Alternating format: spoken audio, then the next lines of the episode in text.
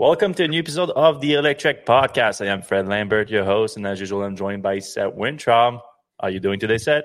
I'm good. All right, let's jump right in. But right before that, I want to say a quick thanks to AMP, who's sponsoring this episode of the Electrek Podcast. AMP is the makers of energy man- management solution for e-mobility products. We're gonna have to a little bit more to say about their service later on the show, so stay tuned for that. Um, but let's jump right into the news today. We have a, a few Tesla news to discuss, and then we're going to jump into non Tesla uh, EV news. And then we're going to take you guys questions, comments, subjects, and go right into it. Uh, so, Tesla launched a new service uh, this week, uh, getting into a brand new business, the wrap business. And I'm not talking about hip hop, I'm talking about uh, uh, the wrapping of their vehicles. So that's something that has been a rumor. But I mean, I say rumor for a while. Tesla actually did this in uh, China a few years ago, uh, at least briefly. I don't know if they still do it in China. But now this is in the US. You can go straight on Tesla's website, the Tesla shop website, actually. Um, and where you can buy other accessories. Now you can buy a wrap for the Model 3, Model Y, or a clear wrap also. So you can get just the X like XPEL style uh, um, wrap that protects your paint, or you can get brand new colors from your car. Again, just Model 3 and Model Y. There's seven uh, colors for it. People have been uh, complaining a bit about the the color choices that Tesla has because they said it's not like normally like when you have a wrap, you, you, what's fun about them is like you, you, have a lot of options or different, more like fancy, more funky colors. Uh, Tesla didn't go with that as much, but you, there is the classic like a matte black. So obviously this is going to be popular. Uh, the white looks just like the Tesla's white uh, paint option. You have this grayish, uh, pale gray color, which is I think looks pretty good actually. Yeah, it's um, color my brilliant. I I really like that color. Yeah, this one also interesting. It's like a blue, a, a gray with like a little, tiny a hint of blue in in there. Rose gold. Rose gold. You, I was I was gonna say I don't even know what this one is, but like I can do with rose. A little bit of a green. So Tesla used to have a very nice Model S green color. Yeah. This one is very reminiscent of that one. I, I like it a lot. Uh, uh, the red is uh, looks like basically the the the Model uh, the bread that you can get in Model Y Ber- in Berlin, basically, uh, but in a wrap. So yeah, I, I mean, I think the, these colors are pretty cool. Uh, I think I don't know why people are complaining so much about them, but I, I would assume the complaint might be more like we need more options, uh, which obviously uh, I can I can support that. Uh, the other thing that people are complaining about is the the price. Uh, we're talking about seventy five hundred dollars starting price, eighty five hundred dollars uh, for some of certain colors. Uh, so it is not a cheap option. Wraps are not cheap in general, uh, but I mean, I've seen people quoted closer to four, five, six thousand dollars for a Model Three or Model Y wrap. So completely depend on where you get it. Um, the fact that Tesla is offering it, I think, is good. Obviously, they're going to create even more competition.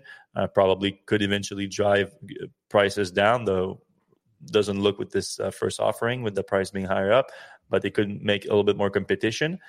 And obviously, the big speculation coming out of this announcement this week, this release of this new wrapping business for Tesla, is a Cybertruck. A Cybertruck wrap is going to be even a bigger thing there, just because Tesla won't offer different paint color because of the stainless steel finish. So wrapping is going to be basically the only option to change the outside look of your vehicle. And now the fact that Tesla, just ahead of the launch of the Cybertruck, is launching this from all 3 Model Y points to Tesla likely making this an option also for, for Cybertruck, which would make a ton of sense. Is that is that any tempting to you, Seth? Uh, getting not, a, not at that price. Uh, no. You know, we have some scratches and stuff on my car, and I was like, hmm, maybe we should just instead of spending, you know, whatever on, you know, I, w- I would imagine it being probably like couple thousand at least on uh, repainting. Um, maybe like five thousand on on a paint job. Uh, obviously, this would be another option. The colors are all right. Um, there's a lot of third party wraps that probably cost less and and more exotic colors. Um, but I think for Tesla, it's going to make a lot of sense to to do this in house, and you know, adding, you know, it's not like a paint shop where you have to add like all kinds of you know technology uh, to get a new color. You can just you know add a new color and have it you know built.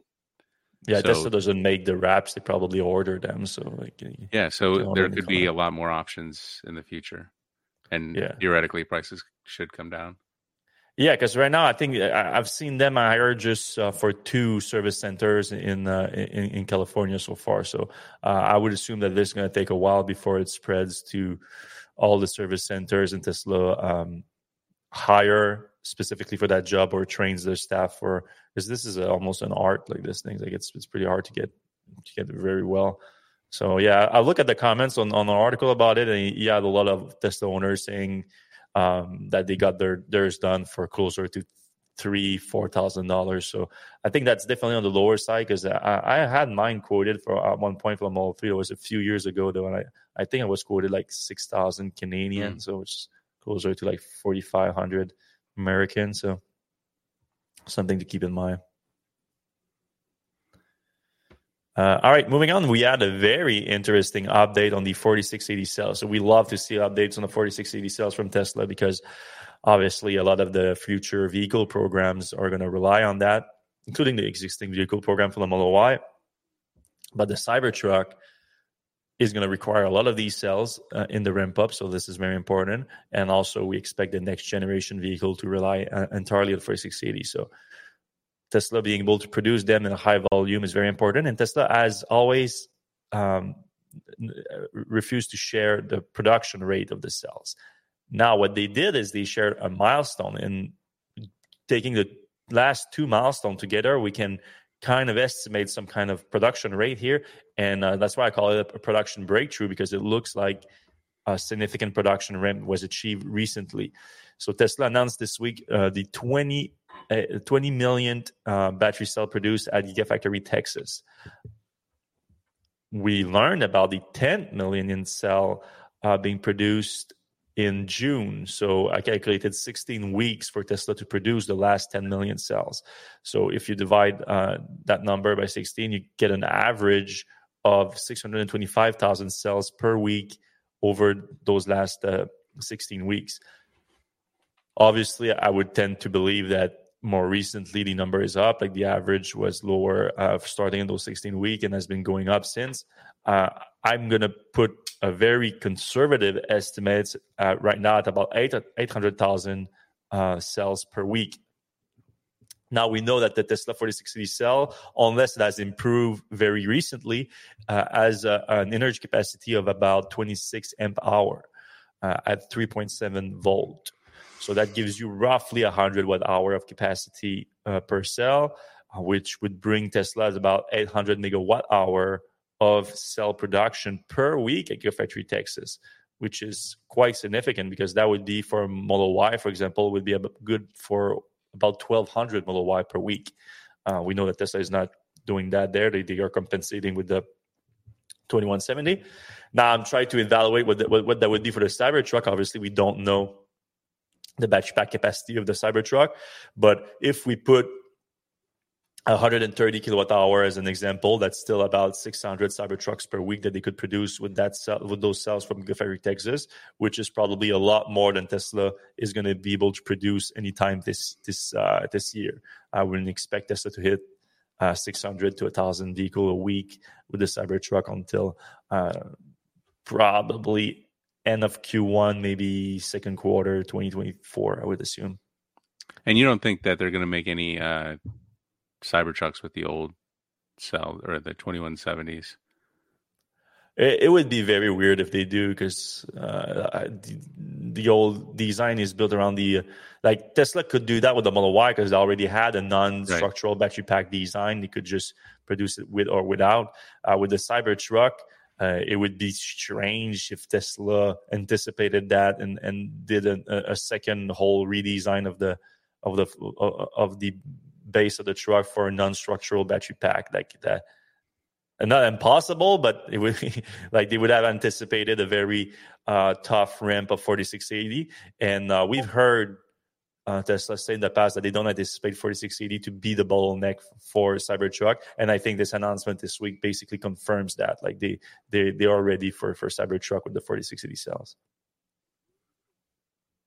So great news there. Um, so last week we talked about Tesla slashing prices on the Model 3 Model Y. No price changes this week, but big uh, lease pricing changes for Model 3 Model Y, like big ones, like uh, a big adjustment of uh, uh, basically between 70 and 90 dollars off on the monthly price.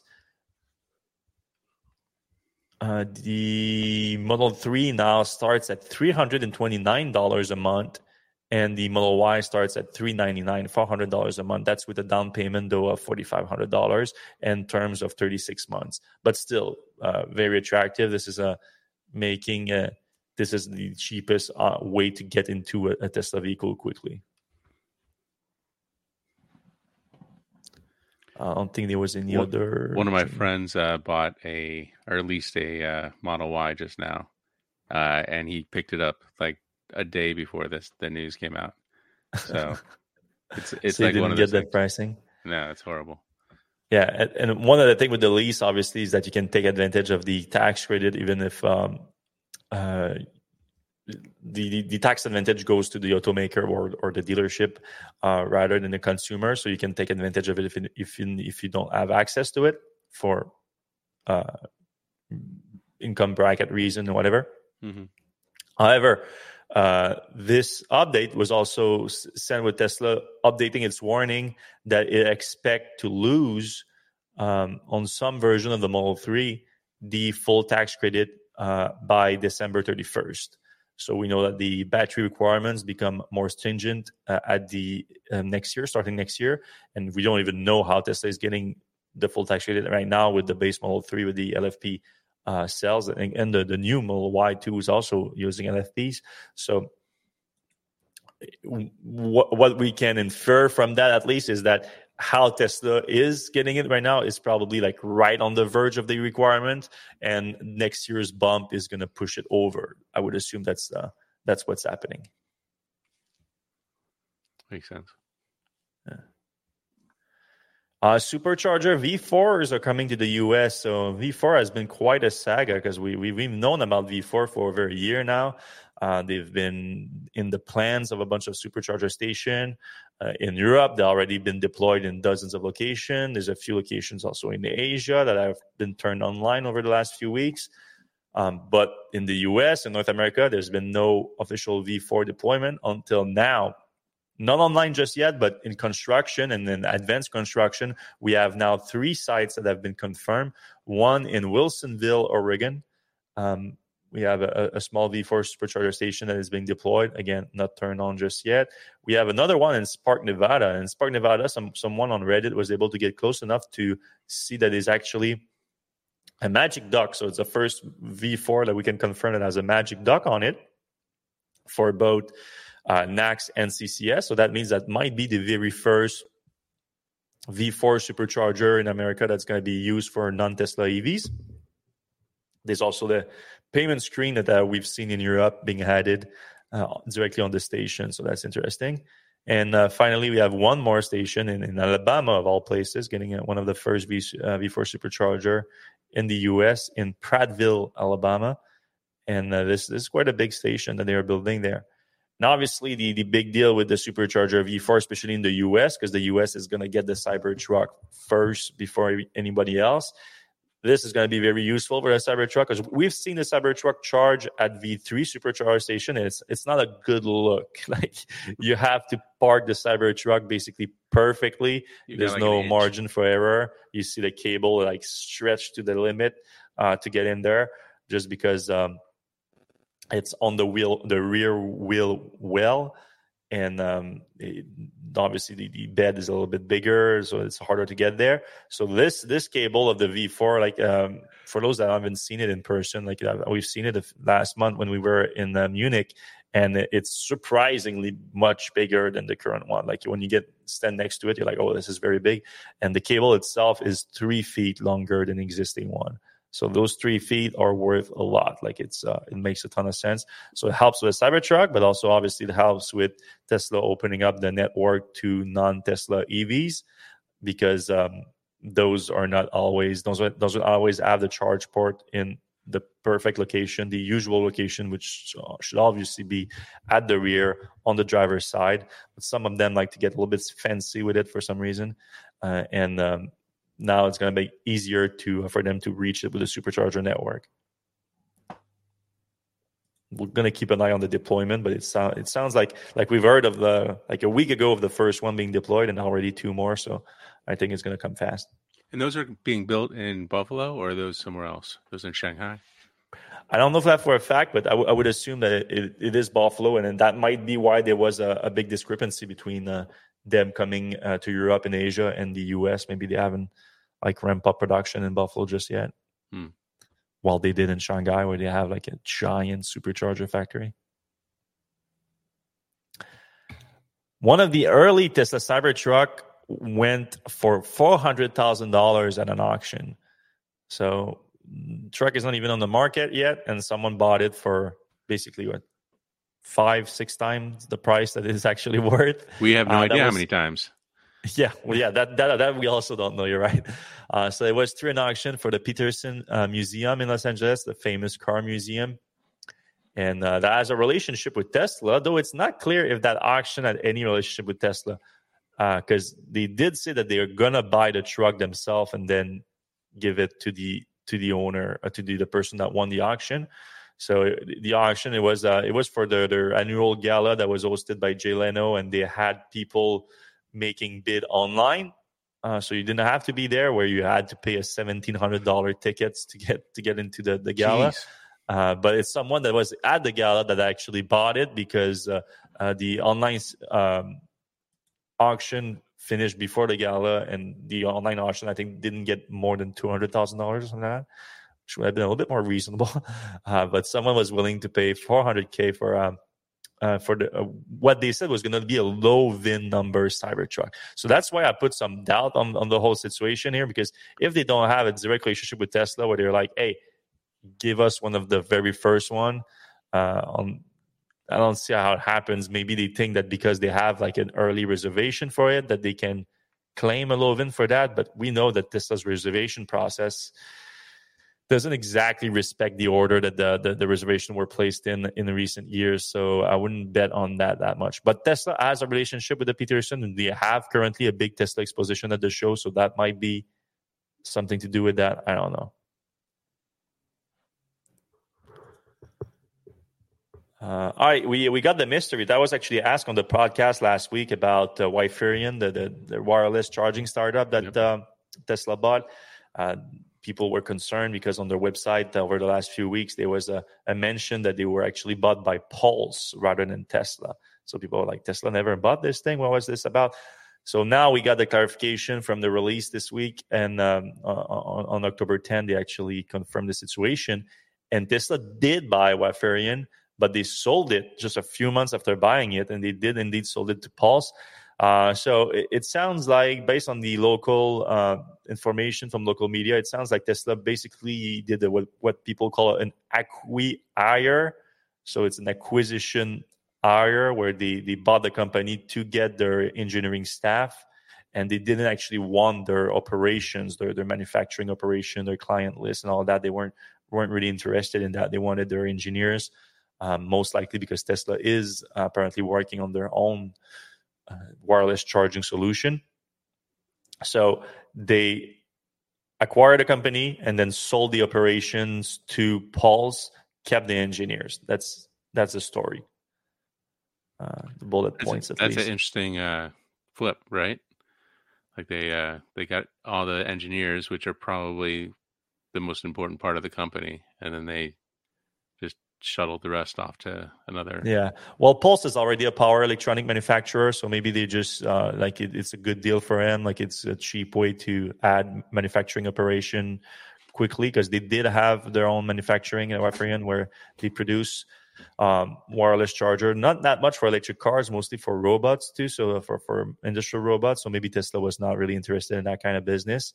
Uh, though I would. Uh, I would have assumed that Tesla maybe would have wanted uh, manuf- a way to manufacture those new wireless chargers, but probably maybe they weren't happy with the manufacturing operation at Wiferion, or maybe they also don't need that much manufacturing capacity. I know that Wiferion was already producing like 8,000 uh, chargers.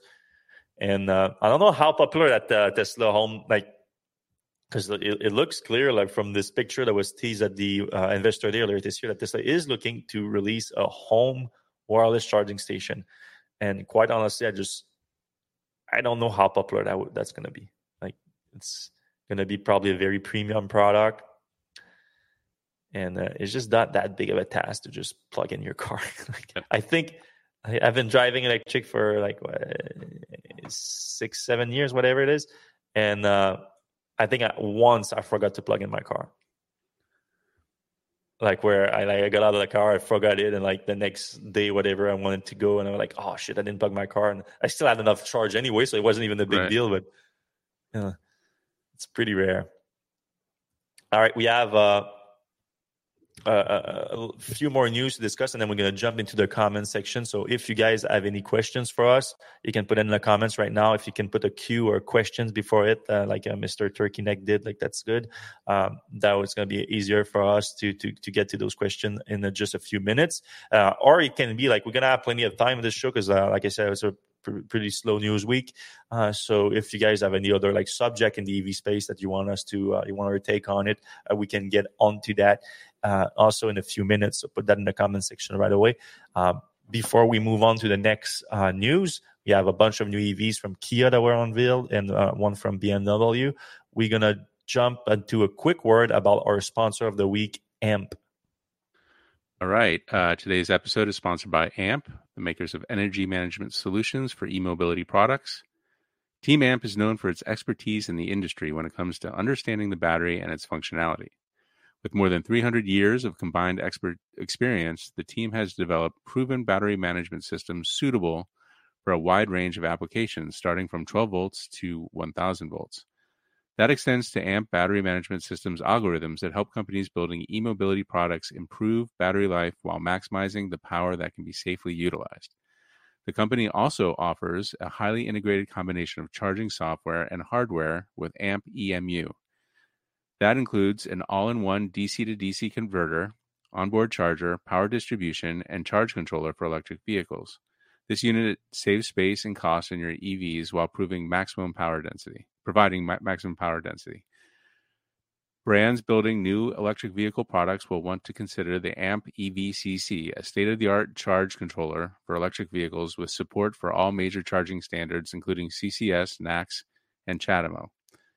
And the AMP Fast Charge Junction Box uh, enables level 3 DC fast charging, all built on the AMP charging software stack, the world's number one charging software ca- capable of complying with all major charging standards globally. You can learn more about AMP energy management systems at amp.tech in the show notes or on the website. Yes, thank you, Am, for sponsoring this week episode of the Electrek Podcast. All right, uh, Kia.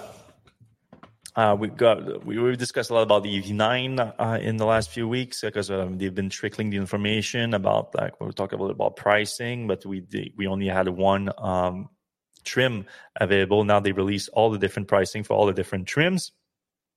Uh, start so the um, the one that starts at fifty five thousand dollars is the light rear wheel drive. Then, if you want to boost the range a little bit, still keep a rear wheel drive, uh, you get up to 59,200. Then the next option after that, uh, all the, all these next options have uh, the long range capability, but then you had the rear wheel drive, uh, the all wheel drive powertrain on top of it. So the next one is the Wind at sixty-four thousand dollars, Land at seventy thousand dollars, and it goes all the way up to $74,000 for the GT lineup. So Kia, uh, Kia and Hyundai have been very good about that. Like they give you a lot of powertrain options across the lineup. Like you, you can you can miss mid mismatch normally the light uh, the rear wheel drive, all wheel drive, long range, short range. In this case, you stick with the long range uh, once you go all wheel drive though. But other than that, you you, you stay pretty close. Uh, you get that long range, get a hundred kilowatt hour battery pack basically um, versus I'm not sure for the short range. Okay, here here the, the the mileage here basically. So base one 223 miles which is still pretty good for uh, especially for the pricing at uh, $55000 50 yeah $55000 um, then the longest range version is going to obviously be the long range with rear wheel drive costs uh, uh, which gets you to 300 miles and uh, then if you want the all-wheel drive you lose some of that efficiency uh, but with the win version you still get 270 now with the Land and gt goes down to 250 which is pretty wild because like that's barely more than you get for the uh, the the standard range uh, rear-wheel drive version. Right. So all these added features that you get from uh, uh, the more premium versions, they, they really uh, hit the range. We don't have a list of those features, but yeah, it's uh, Kia's not great at uh, keeping their range up when they add uh, performance stuff like the GT line. Yeah. Uh, sorry, the uh, EV9 GT has yeah. like 200 miles of range, whereas the regular EV9 is over 300 miles of range. So they're not that Kia's strong suit isn't making efficient uh, high high end or you know high power vehicles. They can do one or the other. Mm-hmm. And then the other news was the range, but like we already just discussed it because we put it in there. But the official G, uh, EPA range were released this week, and they are as we just uh, as we just discussed.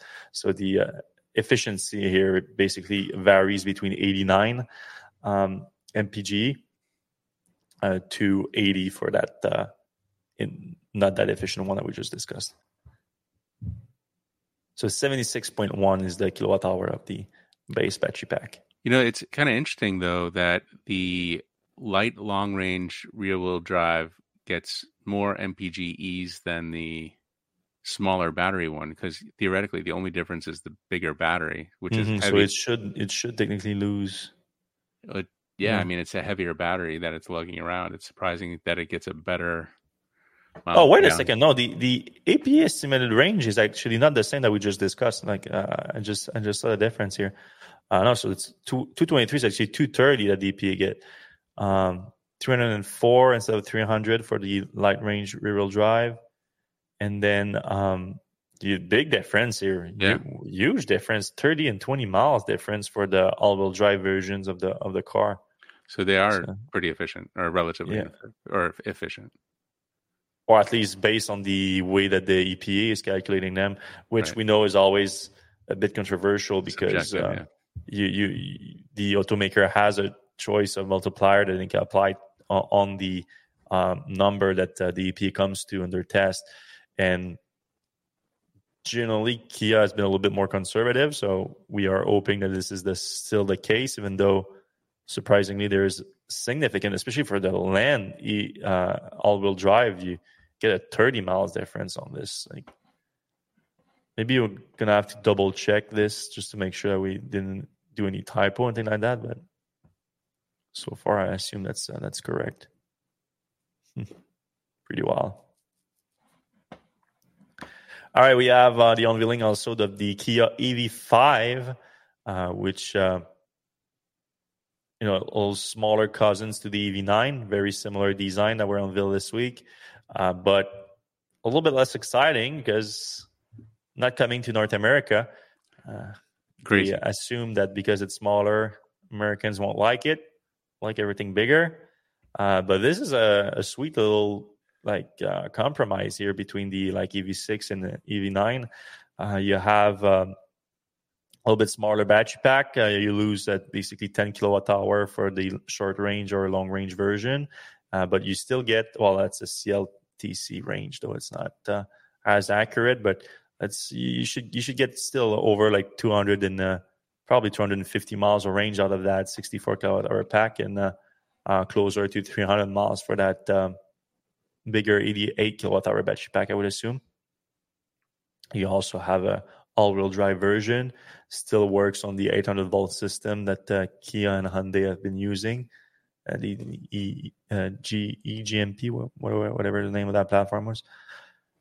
And yeah, I mean, if you look at the pictures, like you won't obviously you you you, you you will be very it's going to be very reminiscent of the EV9. Yeah, I think uh, all these companies leaving out their smaller vehicles out of the U.S. is is like in- incredibly stupid. But um, it's great for Volvo with their uh, EX30 coming mm-hmm. soon. Um, I'm actually so you're going to Japan next week. Um, I'm going to uh, Barcelona to do the uh, EX30 and then um, the Porsche Macan, which a bunch of other publications got to look at. Uh, I don't know, you know, Porsche. It's just a prototype set. We don't need to see the prototype. We're going to see the real thing next week. Uh, we like prototypes. We we actually like prototypes. And like, more. how much of a prototype can it be if they are like a week from showing the re- the real one? Yeah, and they're driving around Marina Del Rey. And and why yeah. are you shipping prototypes to the U.S.? I, I mean, I don't know. I mean, we cannot complain too much because we are seeing it next week, but we were kind of bummed out that we were left out of that opportunity to see it, see it this week. Yeah. So anyway, uh, we're we're both gonna like next week's podcast is gonna be really interesting because Fred will be in Japan and I'll be. Uh, in... Well, next week I'm, I'm, I'm I don't think I'm in Japan for the podcast next week. Okay. Uh, next week is the twentieth. Yeah, no, I'm leaving on the twenty third. So yeah. Okay. Twentieth, I'm still uh, I'm still here. All right. Uh, well, that'll be cool. And I think back back to this, I think the Volvo EX30 uh, is just going to kill it in the U.S. Yeah, yeah, yeah. I mean, it's it's a nice form factor. I don't know. Yeah, it's still a SUV, like the EV, not the EV or whatever uh, uh, five. And there's another uh, electric V crossover that was unveiled this week that uh, we're not going to see in America not this coming. time for from BMW, and uh, the iX2 xDrive 30 so the latest iX vehicle in the lineup looks like a very solid entry. Uh, WLTP range, you're talking about 259 to 279 miles of range between 417 to 449 kilometers. A nice little 65 uh, kilowatt hour battery pack that's usable capacity, 130 um, max charge rate. So that's a little bit on the low side. We would like something a little bit higher for a, a vehicle that's coming uh, in 2024. Uh, 5.60 to 60, that's uh, perfectly uh, okay. 111 miles per hour, 180 kilometers an hour. Yeah, uh, that's something. That's actually a, car that I've heard a lot of people like asking for uh, from BMW because it, it, makes no sense that like BMW has some nice entries right now in the EV market in North America, but it's on the bigger and much more expensive side of thing with the i5, i7, and all that stuff. It's uh, it's not cheap, and um, this this is this would this would actually be their like Model Y competitor. Maybe it's a little bit smaller than Model Y. Did they relieve the dimensions? Kind of reminds me of the Polestar 2 a little bit. Yeah, but it's more it's more CUV than uh, than the Polestar 2, I think. Like when I look at it, it higher, looks yeah. more crossover than like the Polestars too. Like if you squint at it, maybe it looks like a CUV, but uh, to me, when I when I see on the street, I'm like, this is a, a sedan. Like this is a it's a regular four door. Uh, but yeah, this this thing is coming to um, Europe uh, starting in uh, 2024, and it's gonna be the new like entry level uh, BMW basically. Uh, electric BMW, sorry. Too bad. Another, another yeah, myth. it's kind of it's hard. It's hard to get excited about it because uh, I would be excited about that car. It's just yeah, bringing it here. Yeah, so weird. All right, let's jump into the the comment section. All right, Mr. Turkey Neck is first out of the gate. Uh, question: Will Cybertruck use a 48 volt low voltage system? The the latest information we have is that it will, uh, yeah. which is actually kind of revolutionary. Um, you want to talk about it? Yeah, I mean it's it's definitely a big deal. Like it, it could it could be a different. Like the only downside, obviously, is that there is some accessories that uh, maybe could be could work with the, the the Cybertruck, like just standard off the shelf accessories that might not work. Uh, but obviously, I think Tesla is going to take advantage of that by itself by offering their their own thing that's going to work on the 48 volt system. But also now with those electric pickup truck that are um, that take advantage of using power from the battery pack. You also have the outlets directly on the truck for, for, for uh, to, to do basically whatever you want with it. So it's not as useful as it would be on a, a gasoline powered truck, obviously. So it gives Tesla this opportunity to innovate uh, with a 48 volt system. Uh, and uh, yeah, it, it, could it would drastically reduce the uh, cables uh, weight uh, across the vehicle, which doesn't doesn't sound like much for people. You're like you're thinking like how much, like how big of a difference it is. Like look, Google some pictures of like uh, cable link inside vehicles, especially pickup trucks, most likely. I, I, would say it's even a bigger difference. And we're talking about miles and miles and miles of cables that are inside of a truck, just all over uh, those the body and the, between those panels that you just don't see. Uh, only if you're lucky enough. If you, but uh, so yeah, this could be a big difference maker in efficiency. Uh, we'll see how Tesla do it, but I'm I'm actually pretty hyped up about this possibility. I mean, sounds like it's happening actually. Yeah, and uh, theoretically, if you need a 12 volt something or other, like I, I imagine they'll still have a 12 volt lighter adapter. Uh, yeah, you know, yeah, you can and, always do that. Yeah, you can always do a you know down uh, DC to DC converter mm-hmm. uh, down from 48 volts to 12 mm-hmm. volts. Um, but I agree, it's a big deal. Uh, it's definitely the future. Uh, 48 volt is also uh, a common uh, voltage in solar panels. It's common voltage in e-bikes. So it's not like they just picked a random number in the middle of nowhere. It's actually a, a pretty, you know, a, a pretty used um, voltage. So um, I'm glad to see it, and uh, hopefully, uh, you know, more vehicles, Teslas and otherwise, kind of jump to that. Mm-hmm. All right, uh, he's back. Turkey Neck's back with. Uh, do either of you have your vehicles wrapped? I do not. Do you? Yeah, like I said, I was looking uh, to do it on my Model Three. I, I did wrap uh, the Chrome. I did a Chrome delete wrap basically. So I oh, did, oh, yeah. I did wrap that. Um, I didn't do it myself. Uh, I have a friend of mine that is more uh, that is better with that stuff. Like it is like there's an art to it uh, that did it for me. So it was it was pretty cheap, obviously, because my, my friend helped me, and uh, I bought a kit online that you can buy some of those kits online that are pretty cheap. Um, you just you have to apply them yourself in the art, and the like now my Model 3 basically looks like the the new Model 3, even though it's a 2018. Um, the not the new the Highland obviously, but the the ones like the last two years they've been doing Chrome deletes on all the Model 3, Model Y, so it look it looks better I think. So I, I like it like that. But yeah, I, I was looking to do. Uh, a wrap there's there's a lot of value like it is not it is not cheap it is expensive but obviously you protect your paint on you it's right. not just an aesthetic uh, thing you protect your paint so for resale value it, it's really nice like you can if you especially they last normally about four years something like that so if you're someone that is looking to sell their car like change cars every four years this is a very nice solution where like as soon as you get it you put a wrap on it of the like you you buy the the, the base color from Tesla, like the white one, obviously now nowadays though they, they do change at time. You put a nice wrap on it of whatever color you, you want the most, and then in four years when you you want to change your car, you sell it, you remove the wrap, and then you have like a perfectly nice, um, perfect paint job to sell it, which increase your resale value. Yeah, and um, you know, in my case, I'm like, I've got a couple scratches in my car, and I was thinking about repainting it, and then I'm like, well, by the time mm-hmm. I repaint it, I'm almost, you know, most of the way to a wrap. But that said, when I do mm. want to sell the car, and, and if I do pull off yeah. the the wrap, the, those scratches will still exist. Yeah, so. you, you, need you need the buyer to like your your wrap, right? Like, don't take it off, please. But then you can't get exotic. Yeah. You can't do the orange with the mm-hmm. you know fluorescent stripes.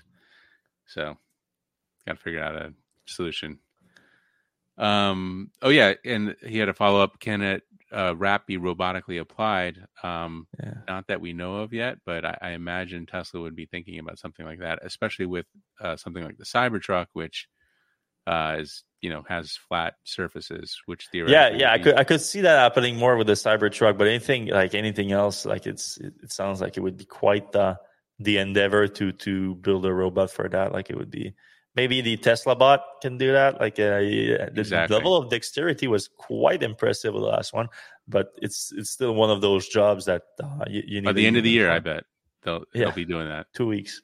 Two weeks. All right. Uh, Martin Hughes asks, which Kia model is the Kia Niro EV killer? Well, that EV5 probably would be the the one that uh, In a lot of would market. replace the Niro because I, I, do think they're going to replace the Niro uh, when those new like EV3, EV4, EV5 are are, are coming because uh, these are the new generation that are, are built on the G, EGMP platform rather than the the Niro uh, and, and uh, what is the Hyundai one? The Kona. Kona, yeah. So yeah, I think I think those are the one. But like if uh, if they're not coming to the US, maybe maybe the Niro is gonna survive there a little bit longer. I don't know. That'd be interesting to see. They have been updating it. I think yeah, got, yeah, got a few updates. All right, uh, Patricio Benedon asks, any idea when Giga Berlin will offer a seven-seat confirmation for the Model Y? Thanks. Yeah. No, no idea. That's been one of the very asked, most asked question that we get, uh, like the, the seven seat uh, availability. But uh, yeah, we have no insight into that whatsoever. Sorry. Also, keep in mind that the third row in a Model Y is microscopic, so yeah, you're not going to fit any adults back there. Yeah, but the Model uh, X is pretty expensive in Europe. yeah, also true. Uh, Mr. Turkey next back is the EX30 big enough to compete with the Model Y? I I don't think it's going to necessarily compete directly with the Model Y, but I imagine there's some people who are not super uh, precious with how big their car can be, and I think uh, the EX30 is going to be. I mean, it's more like a competitor to the Bolt, Chevy Bolt in size, so uh, which is going away. So I don't think uh, it's going to compete in the same way. But the Model Y is so inexpensive for what it is, I imagine that there is going to be some some overlap with buyers there.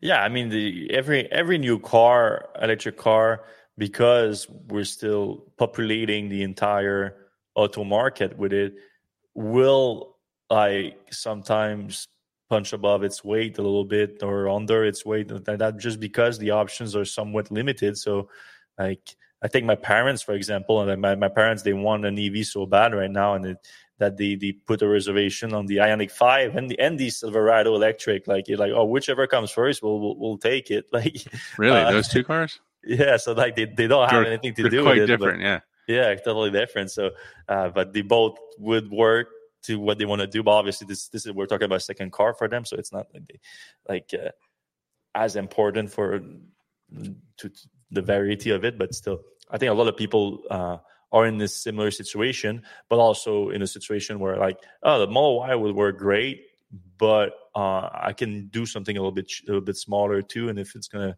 work with my price point, I'm gonna go with the EX30. So there's gonna be a lot of uh, competitiveness on that front. I'm curious why they're not. Cons- I mean, if they're considering an Ioniq Five, why aren't they considering a Tesla? Uh, the, it's, it comes down to the incentive to in Quebec. Like they, they want the double advantage on the incentive. Uh-huh. Uh, the the Model the Model Y will only get the federal one; it doesn't get the uh, the Quebec one. Uh, so uh, they are like bummed out about that. Uh, so, and so so basically, it, it, comes down to the Model Y is going to be like ten thousand dollars more expensive. Oh wow, so that's kind of the opposite of the U.S. Mm-hmm, mm-hmm. Because uh, can't get the tax credit on Korean built. Yeah batteries. All right, Tyler Hilliard, uh, when do you think Tesla will release their vehicle safety report? It's now three quarters behind. No 2023 data yet. I'm sure it's just a uh, oversight. There's no, uh, there's no yeah various stuff going yeah. on behind the scenes. The answer is probably like never, or like so. So one of the obviously conspiracy theory behind that is that it's because the data has gotten worse and Tesla doesn't want to release that, which is not impossible. It could be true because the data has been going like up and down uh, at certain times, though overall the trend has been an improvement with again a very limited data set that was in those uh, vehicle safety report the only thing that it's good for is to compare it again itself. So so so we need data over time. So it is a bummer that tesla stopped producing it. It might just I don't think it's an oversight necessarily, but it might just be like, all right, like they, they find out like no one is is reading that or whatever, which is not completely untrue because I, I, every time they released it, I did an article on it, and those articles were not very popular at all. Like people just didn't care about it, uh, probably because in my articles I was I was pretty honest about the fact that it's not great data. Um, uh, so I don't know. Uh, maybe maybe they gave up on it, or maybe it, it, looks bad and they don't want to release it. I don't. yeah, maybe the, maybe the only people actually reading it are the people who want to disparage Tesla. Yeah, maybe it's just a weapon that they're giving to their to their enemies. I don't know. It's one of those things that I know people hate that when I keep bringing that up. It's one of those things that normally we would ask this the PR like, "Hey, what's happening? You guys used to give us this data every quarter, and now you're not. What's happening with that?" Cannot do that these days. Yeah, and they wouldn't necessarily give us you know something we could print, but they would kind of like lead us in the right direction. Like, oh, yeah, you know, stay tuned, or you know, yeah. maybe maybe over here is some good data. And it's unfortunate that doesn't exist anymore. And you know, while they were not always like completely truthful, like straight up lying is not good for them either. So like, if if I would ask them, are you guys? I could literally do that. I could. Uh, are you guys not releasing it because the data looks bad? They could answer that and be like, no, no, no, no, no. And at least we know it's not that. And I know like some Tesla naysayers right now, like, oh, Fred, you're so dumb. Like you, you say it's not because it's bad, then you're just gonna believe them. Uh, yes and no. Like I said, they, I'm very well aware that they're not always like completely truthful, but lying about something like that is extremely risky for them because sometimes a journalist is going to ask that and they already have the data. And they have the data. Yeah. Uh, so that's something that it's a tactic that Ashamed to say that I might have used in the past, and it's it's it, it would put them in real trouble, obviously. So right. things like that can still like you can get information without actually getting the information, if you know what I mean. All right, uh, moving on. Mike the Car Geek asks, uh, "Does Tesla Semi use V4 chargers with the megawatt plug, or is it a different charger? What does Tesla call it? Megawatt?" Question mark. They call it the mega charger, um, and yeah, it is a different plug than the um, the NACS connector. It's a different connector. Now, is the charger itself because the charger is not the the the, the the the stall and we the the V4 stall looks just like the Mega Charger stall, so that could be the same. But like the charger is not the stall; the charger is in the back. We call it the cabinet, basically, and that's where the we stack up all those chargers on top of each other to to get that high power version. Uh, and uh, and yeah, so I, I I don't we we don't know the actual difference with that, uh, but if your question is basically does can a Tesla semi charge at a V4 supercharger? Right now, the answer would be no because they, they would need a different connector. Does Tesla semis have like both kind of chargers in case they need to do like an emergency charge at a regular supercharger? I don't know if the production version does, but we do know that in the, the testing phase, Tesla had a solution to charge at regular superchargers with some kind of like octopus adapter that plugged into the mega charger connector on the truck like so the, the regular connector on the truck and like split off in several uh, NACS connector that Tesla could plug at a supercharger. So they have that solution, which I assume that uh, if the, if it's still in the production version, they have one of those octopus in all these uh, in all these trucks. It would make sense. But right now, uh, those trucks are mainly used between existing like uh, location that like they don't they don't go it's it's it's not like the Tesla Semi is not yet for like a, a, trucker that just takes job like he gets gets called and like uh, take a take this load from there to there. It's not for that yet. It's for a trucker that works for like Pepsi and goes from one distribution center to a store or whatever, or for Tesla between its own operations. So we're not quite there yet. All right, uh, moving on. Brian Wilson. Jay Leno drove the Tesla Semi on his show, and the Tesla engineer said Cybertruck is 800 volt battery pack. Uh, I haven't seen reporting on this confirmation. Well, it was already announced uh, last year at the Tesla Semi event uh, when when uh, when they uh, announced the production version of the Tesla, when they unveiled the production version of the Tesla Semi, uh, they did mention that the Cybertruck would be uh, on, on the same uh, 800 volt system as the Tesla Semi for charging and all that. So uh, it's not, it was not new information. When when uh, I, I like the Jay Leno drive, it was very great, great informational video, but that was not brand new information. All right, Ralph Spratt. My Model S is wrapped in tangerine dream. No one wants to hit it.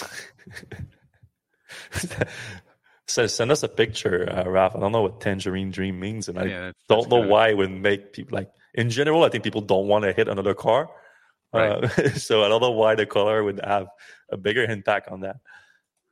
And then that's my, oh, that's my dad. look, who, look who it is. Hey, Mr. Lambert. Uh, he hey, has Dad. six reservations. Yeah, uh, yeah, he has a lot of that. I, and every time, every week when I go uh, to have dinner at my parents, I'll always complain. Is like I don't, I don't get a lot of news about my reservation. Like I, I check with the dealership and they don't, they don't get back to me and everything.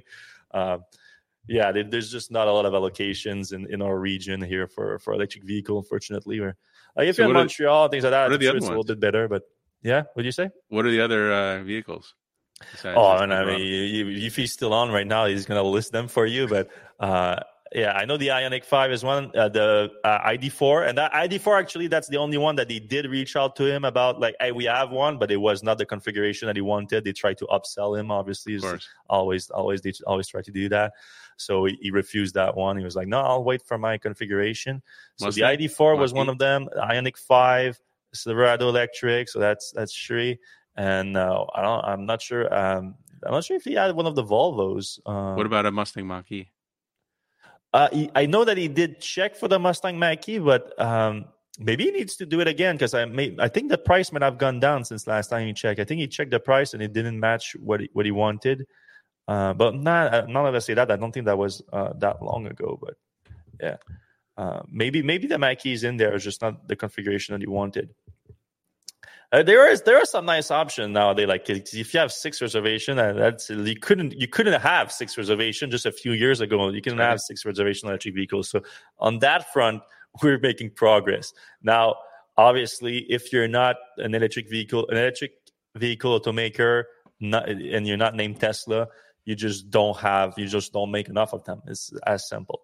I mean, Rivian is getting pretty good uh, in terms of the volume and everything. Mm-hmm. So we have to give them that, but they're obviously still nowhere near Tesla. But there's progress, everyone. All right. Well, uh, yeah, he had so the three that's missing. Oh, yeah, that's right. The Equinox and the Blazer EV, oh, and he's even he's even uh, thinking about a VinFast. Like you know, you know how desperate you are when you start thinking about a VinFast. he, he's he, he's aware of the problem with it, but he's like he's so desperate about getting one. He's like, all right, like I'll, I'll put my reservation for a VinFast too. Uh, but they, obviously, the Equinox and Blazer EV are, are also in the top choices. But uh, I mean, they just started delivering the Blazer EV in the US, so obviously the the uh, uh, Canadian market is uh, an afterthought. And the Equinox went, so the Equinox is by the end of this year in the US, right? Yep. All right, so may, maybe early next year in Canada. That's a possibility. All right, it's going to get exciting. The next few months, the next few years, it's the EV market always gets more exciting. That's why we love our job at Electrek, and that's why we love you guys for listening to us, for reading our content. We appreciate you. If you do like our show, please give us a like, a thumbs up. All those things they help the show a ton uh, and it's free to do. It takes a second. If you're listening right now on your podcast app and you like the Electrek Podcast, a top 10 uh, podcast in the Apple charts, you can give us a five star review. We had a great one last week. Uh, forget the name of the gentleman that left it, but it was a very nice review and appreciate you. Uh, if you uh, if you want to take a few seconds to do that, it helps the show a ton. Uh, we appreciate every single one of you, and we're gonna see you same time, same place. Maybe not same time, same